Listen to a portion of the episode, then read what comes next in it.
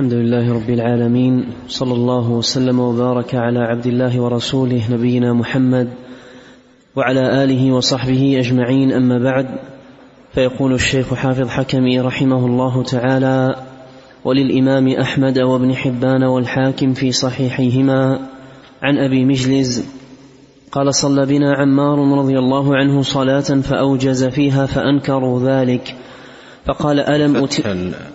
بفتح اللام مجلز. أحسن الله عليك. وللإمام أحمد وابن حبان والحاكم في صحيحيهما عن أبي مجلز قال: صلى بنا عمار رضي الله عنه صلاة فأوجز فيها فأنكروا ذلك، فقال: ألم أتم الركوع والسجود؟ قالوا: بلى. قال: أما إني قد دعوت فيها بدعاء كان رسول الله صلى الله عليه وسلم يدعو به: اللهم بعلمك الغيب وقدرتك على الخلق أحيني ما علمت الحياة خيرا لي، وتوفني إذا علمت الوفاة خيرا لي، وأسألك خشيتك في الغيب والشهادة، وكلمة الحق في الغضب والرضا، والقصد في الفقر والغنى، ولذة, ولذة النظر إلى وجهك، والشوق إلى لقائك في غير ضراء مضرة ولا فتنة مضلة. اللهم زينا بزينة الإيمان واجعلنا هداة مهتدين. وأخرجه ابن خزيمة في كتاب التوحيد. بسم الله الرحمن الرحيم. الحمد لله رب العالمين، وأشهد أن لا إله إلا الله وحده لا شريك له، وأشهد أن محمدا عبده ورسوله صلى الله وسلم عليه وعلى آله وأصحابه أجمعين. اللهم فقهنا في الدين، اللهم علمنا ما ينفعنا، وانفعنا بما علمتنا، وزدنا علما، وأصلح لنا شأننا كله، ولا تكلنا إلى أنفسنا طرفة عين. أما بعد، هذا الحديث حديث عمار رضي الله عنه فيما كان يقوله النبي صلى الله عليه وسلم في صلاته، فيه ثبوت الرؤية، رؤية المؤمنين ربهم، وأن الرؤية حق، وفيه أيضا سؤال الله سبحانه وتعالى ذلك، وأن من آمن بأن المؤمنين يرون الله سبحانه وتعالى يوم القيامة فعليه أن يجتهد بالدعاء لنفسه أن يكرمه الله بذلك: أسألك لذة النظر إلى وجهك والشوق إلى لقائك في غير ضراء مضرة ولا فتنة مضلة. فالحديث فيه إثبات رؤية المؤمنين ربهم جل وعلا يوم القيامة، وهو حديث عظيم جدا من جوامع الدعاء، اشتمل على مطالب عظيمة ومقاصد جليلة في باب العبادة والعقيدة والسلوك. وهذه الدعوات الماثورة، سواء هذا الدعاء أو غيره مما ورد، إنما تتحقق الفائدة منه عندما يكون اتيان المرء به عن فهم لمقاصده ومعرفة بمعانيه ودلالاته ومراميه، فإن الفائدة إنما تتحقق بذلك. والدعاء الذي اشتمل عليه هذا الحديث دعاء عظيم جامع، فيه التفويض لله سبحانه وتعالى، وفيه مطالب عظيمة من أعمال البر وصفات الخير التي فيها رفعة المرء في دنياه وأخراه، وفيه براءة العبد من حول نفسه وقوته، والتجائه إلى الله سبحانه وتعالى أن يصلح له شأنه وأن يهديه إلى أبواب البر وأعمال الخير، وأن لا يكله إلى نفسه طرفة عين. وفيه التفويض، تفويض الأمر إلى الله سبحانه وتعالى، وإعلان العبد عجزه وضعفه وعدم درايته بالعواقب والمآلات، مآلات الأمور، فهو يفوض أمره إلى الله عز وجل. وفيه حسن التوسل إلى الله بين يدي الدعاء بأسماء الحسنى سبحانه وتعالى وصفاته العظيمة الدالة على جلاله وكماله وعظمته جل في علاه. قال: كان رسول الله صلى الله عليه وسلم يدعو به، أما إني قد دعوت فيها، أي الصلاة، بدعاء كان رسول الله صلى الله عليه وسلم يدعو به. والأقرب والله تعالى أعلم أن موطن هذا الدعاء بعد التشهد وقبل السلام، بعد التشهد وقبل السلام، حيث قال عليه الصلاة والسلام كما في حديث ابن مسعود: ثم ليتحرى من الدعاء ما شاء. فهذا الدعاء العظيم الذي جاء في هذا الحديث أن النبي صلى الله عليه وسلم كان يدعو به في صلاته من من من الدعوات التي ينبغي أن تتحرى في هذا الموطن بعد التشهد وقبل السلام.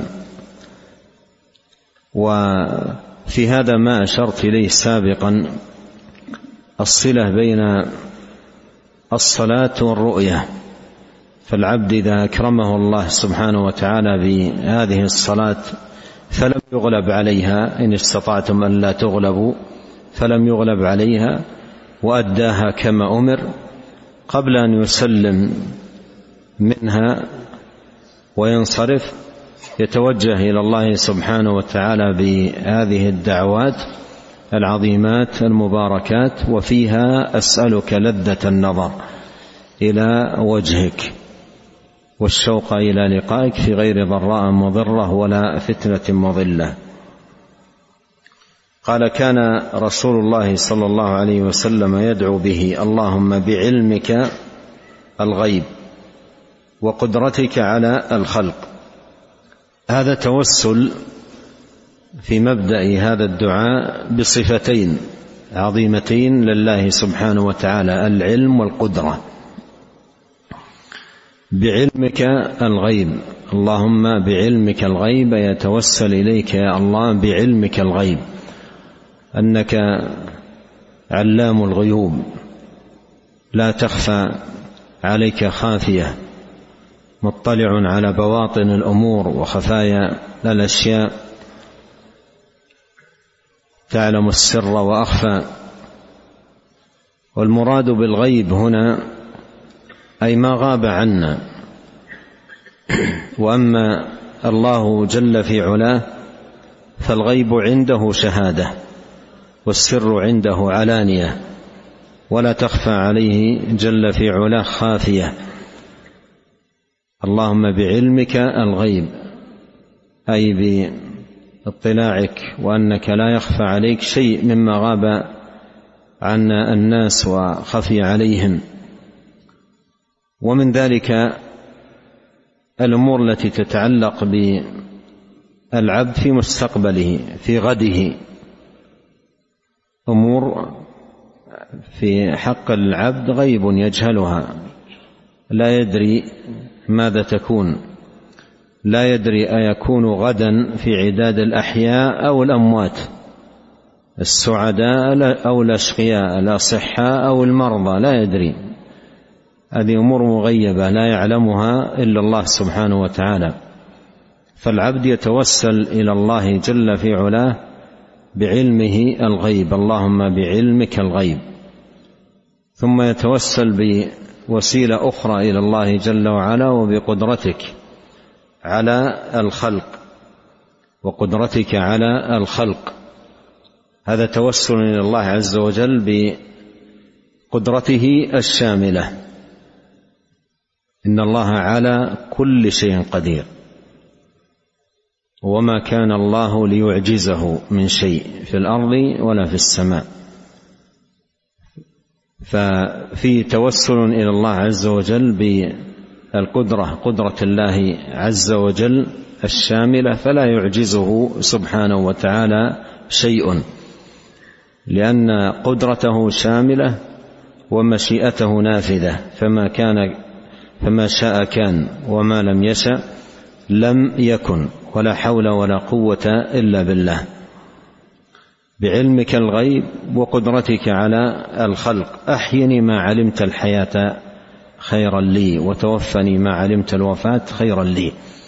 وهذا فيه إعلان العبد عدم علمه ومعرفته بالعواقب ومآلات الأمور، لا يدري عنها شيئا، فيفوض أمره إلى الله سبحانه وتعالى، يفوض أمره إلى الله، وإلا هو لا يدري لا يدري عن ماذا تكون الأمور وماذا تؤول إليه وماذا يؤول إليه أمره هو، فيفوض أمره إلى الله. اللهم أحيني ما علمت الحياة خيرا لي وتوفني إذا علمت الوفاة خيرا لي إذا علمت الوفاة خيرا لي.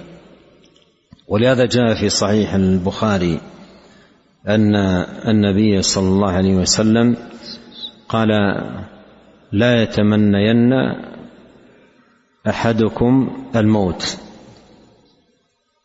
فإما محسن فلعله أن يزداد،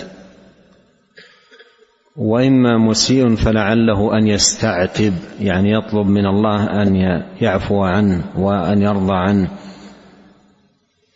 فلا يتمنى الموت، ولكن يفوض أمره إلى الله عز وجل. إن كانت الحياة خيرا له، زيادة في الإيمان وقوة في الطاعة والعبادة، أن يحييه ويفسح في أجله ويمد في عمره، وإن كانت شرا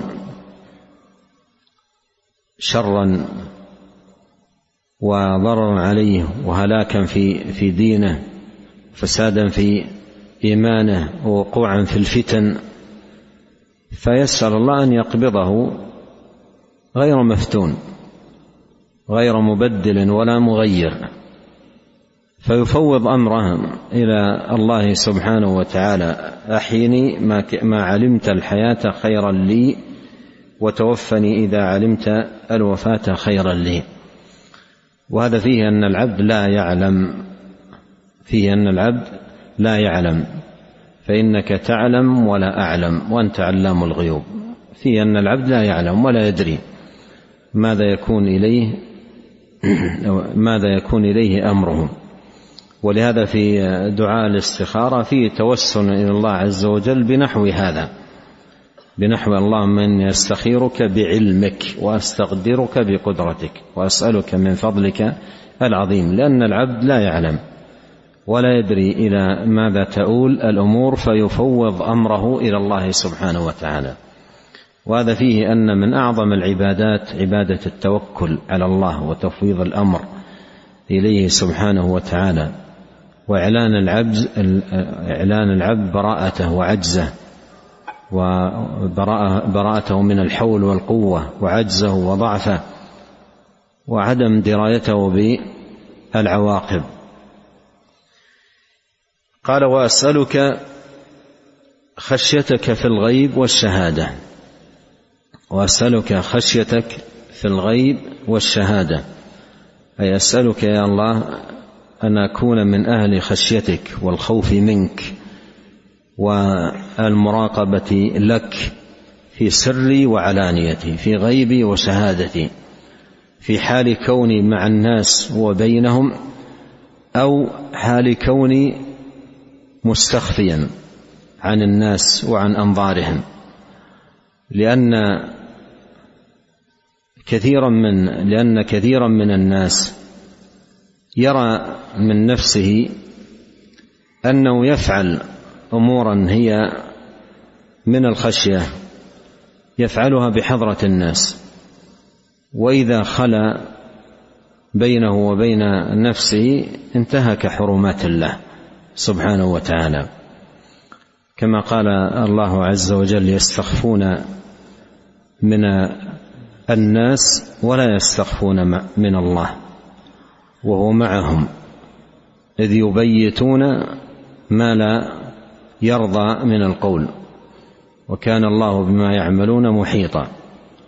فالعبد إذا استحضر علم الله سبحانه وتعالى به واطلاع عليه وأنه جل وعلا لا تخفى عليه خافية في الأرض ولا في السماء، يعينه ذلك على تحقيق الخشية خشية الله في الغيب والشهادة، سواء منكم من أسر القول ومن جهر به ومن هو مستخف بالليل وسارب بالنهار.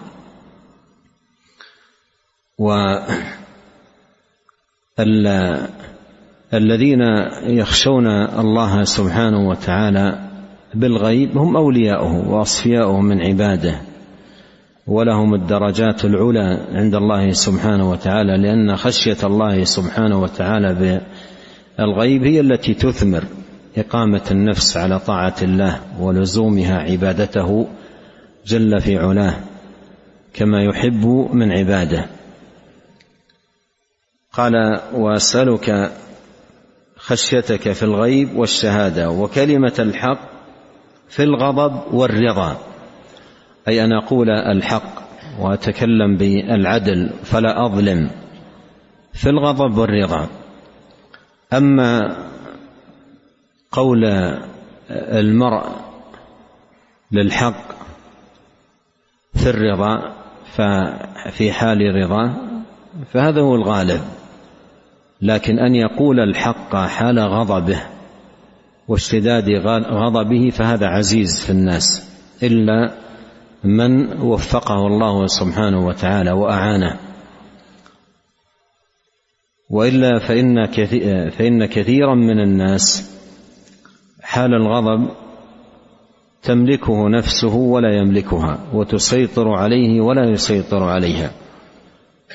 ولهذا قال عليه الصلاة والسلام في الحديث الصحيح: ليس الشديد بالسرعة ولكن الشديد الذي نعم يملك نفسه عند الغضب، يملك نفسه، بينما كثير من الناس نفسه تسيطر عليه فلا يعدل ويظلم ويبغي ويقع منها العدوان وما ما لا يحسن من القول والفعل.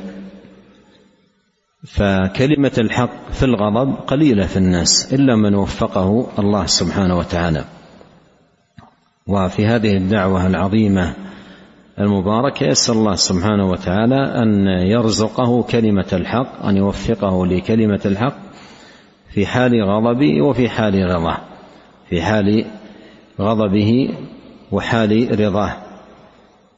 قال: والقصد في الفقر والغنى، والقصد في الفقر والغنى. القصد هو التوسط، القصد هو التوسط والاعتدال، كما قال الله سبحانه وتعالى: والذين إذا أنفقوا لم يسرفوا ولم يقتروا. هذا هو القصد، القصد التوسط بين الإسراف والتقدير، لا لا يسرف ولا يقتر، سواء كان في في حال الغنى ولا أيضا في حال الفقر، بل يكون متوسطا معتدلا في أمور المال والإنفاق، صرف الأموال، بين الإسراف والتقتير. والذين إذا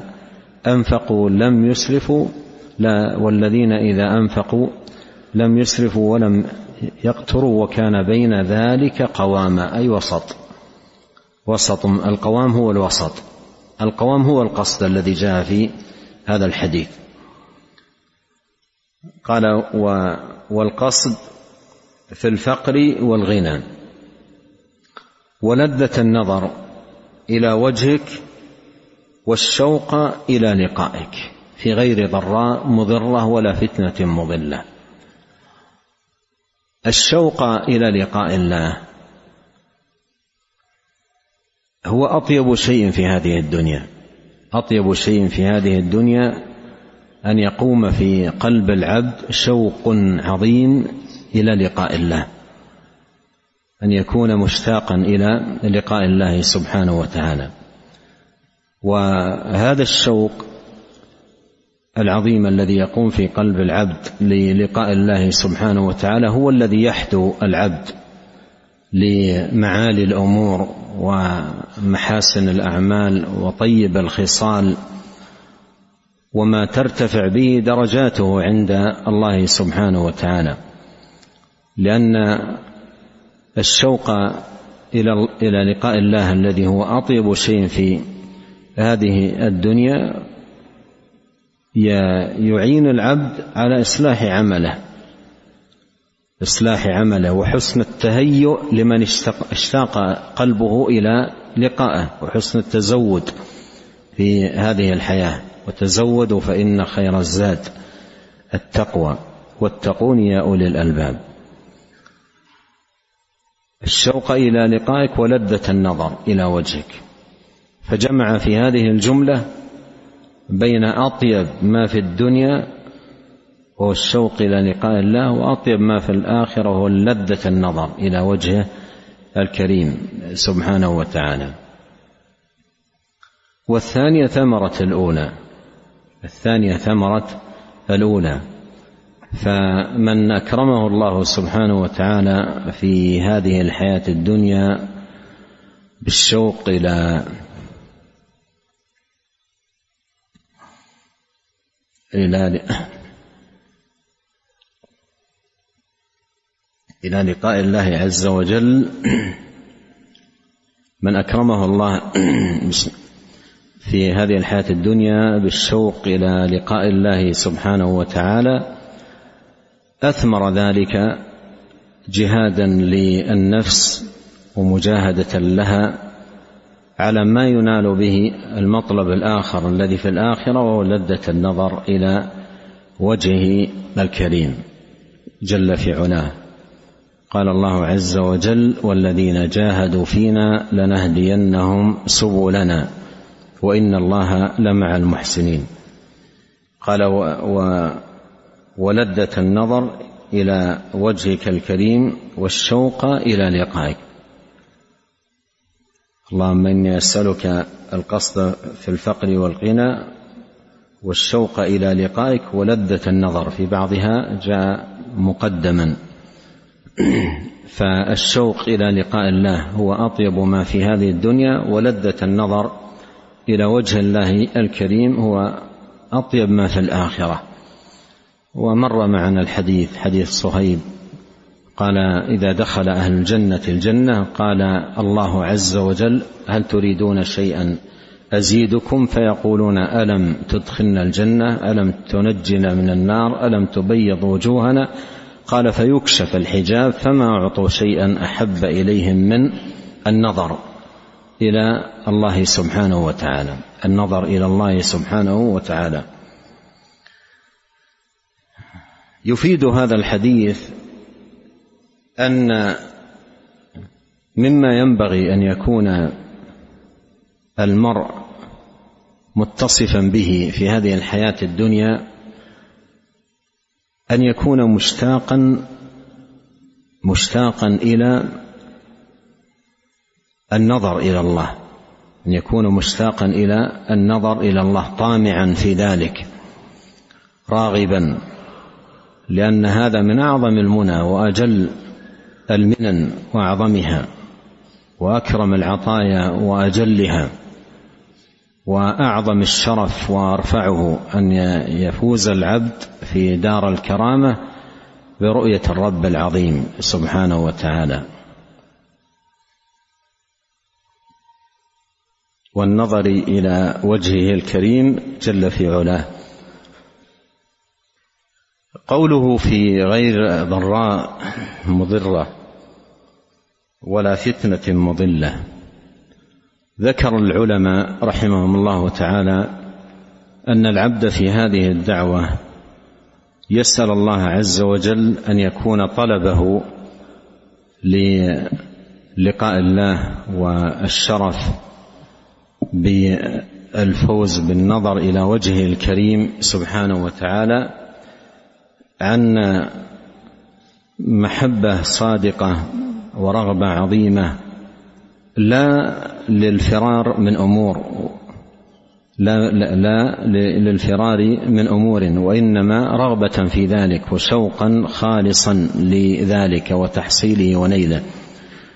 وقد قال النبي صلى الله عليه وسلم: اعلموا أنكم لن تروا ربكم حتى تموتوا، واعلموا أنكم لن تروا ربكم حتى تموتوا. و ولهذا الموت الذي من ورائه نيل المؤمنين لهذا الشرف الذي ورؤية الله سبحانه وتعالى يكون موتا من غير ضراء مضرة ولا فتنة مضلة، مثل ما قال في الحديث: لا, لا يتمنين أحدكم الموت لضر مسه، لا يتمنين أحدكم الموت لضر مسه، فلا يكون لضر لضراء، وإنما شوقا خالصا شوقا خالصا رغبة صادقة تملأ القلب لينال هذا الشرف، الشوق إلى لقائك ولذة النظر إلى وجهك من غير ضراء مضرة ولا فتنة مضلة، أي شوق خالص ورغبة خالصة في نيل هذا الأمر العظيم. قال: اللهم زينا بزينة الإيمان، اللهم زينا بزينة الإيمان.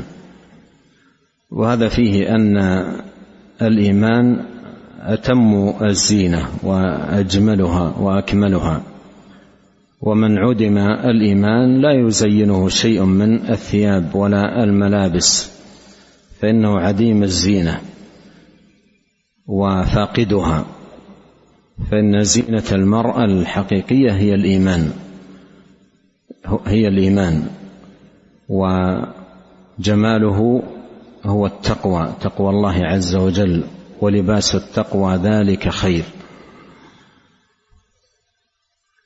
وفيه أن هذه الزينة إنما تنال بمن الله سبحانه وتعالى، كما قال الله جل وعلا في سورة الحجرات: ولكن الله حبب إليكم الإيمان وزينه في قلوبكم وكره إليكم الكفر والفسوق والعصيان.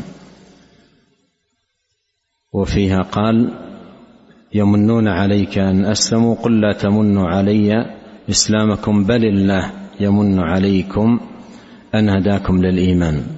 وقال: ولولا فضل الله عليكم ورحمته ما زكى منكم من أحد أبدا ولكن الله يزكي من يشاء. ففيه أن العبد لا ينال شيئا من الإيمان وزينته إلا إذا من الله عليه به وتفضل، فهو المان وحده سبحانه وتعالى. زينا بزينة الإيمان، بزينة الإيمان.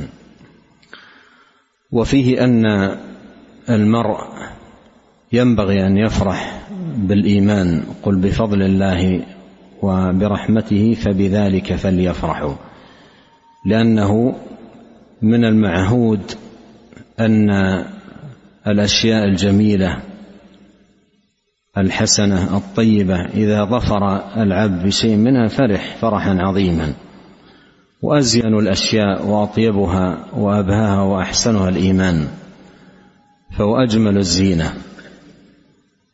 وفيه أن العبد ينبغي أن يتعاهد إيمانه حفظا ورعاية أشد من تعاهده لأي أمر من أمور الدنيا وزينتها، فإن الدنيا زين للناس فيها أشياء كثيرة، لكن لا أزين من الإيمان ولا أعظم منه. ولهذا لما ذكر الله سبحانه وتعالى في هذه الأشياء أعقبها بما يتعلق بزينة الإيمان. زين للناس حب الشهوات من النساء والبنين والقناطير المقنطرة من الذهب والفضة والخيل المسومة والأنعام والحرث، ذلك متاع الحياة الدنيا ذلك متاع الحياة الدنيا والله عنده حسن المآب. قل أأنبئكم بخير من ذلكم للذين اتقوا عند ربهم جنات تجري من تحتها الأنهار خالدين فيها وأزواج مطهرة ورضوان من الله والله بصير بالعباد. فلما ذكر هذه الزينة أعقب ذلك بقوله خير، قل أنبئكم بخير من ذلكم، أي تقوى الله وما يترتب عليها من ثمار وآثار في الدنيا والآخرة، وهي أكمل الزينة وأعظم اللباس، ولباس التقوى ذلك خير. قال اللهم زينا بزينة الإيمان واجعلنا هداة مهتدين. واجعلنا هداة أي في أنفسنا، هداة أي لغيرنا، مهتدين أي في أنفسنا، اجعلنا هداة أي لغيرنا ومهتدين أي في أنفسنا. وهذا من أعظم الدعاء وأنفعه وأجمعه للخير، أن يكون العبد صالحا في نفسه مجتهدا في إصلاح مجتمعه وإصلاح الناس ودلالتهم على الخير. قد قال الله سبحانه وتعالى في السورة الوجيزة البليغة العظيمة سورة العصر: والعصر إن الإنسان لفي خسر إلا الذين آمنوا وعملوا الصالحات وتواصوا بالحق وتواصوا بالصبر. نكتفي بهذا والله أعلم، وصلى الله وسلم على عبده ورسوله نبينا محمد وآله وصحبه. جزاكم الله خيرا.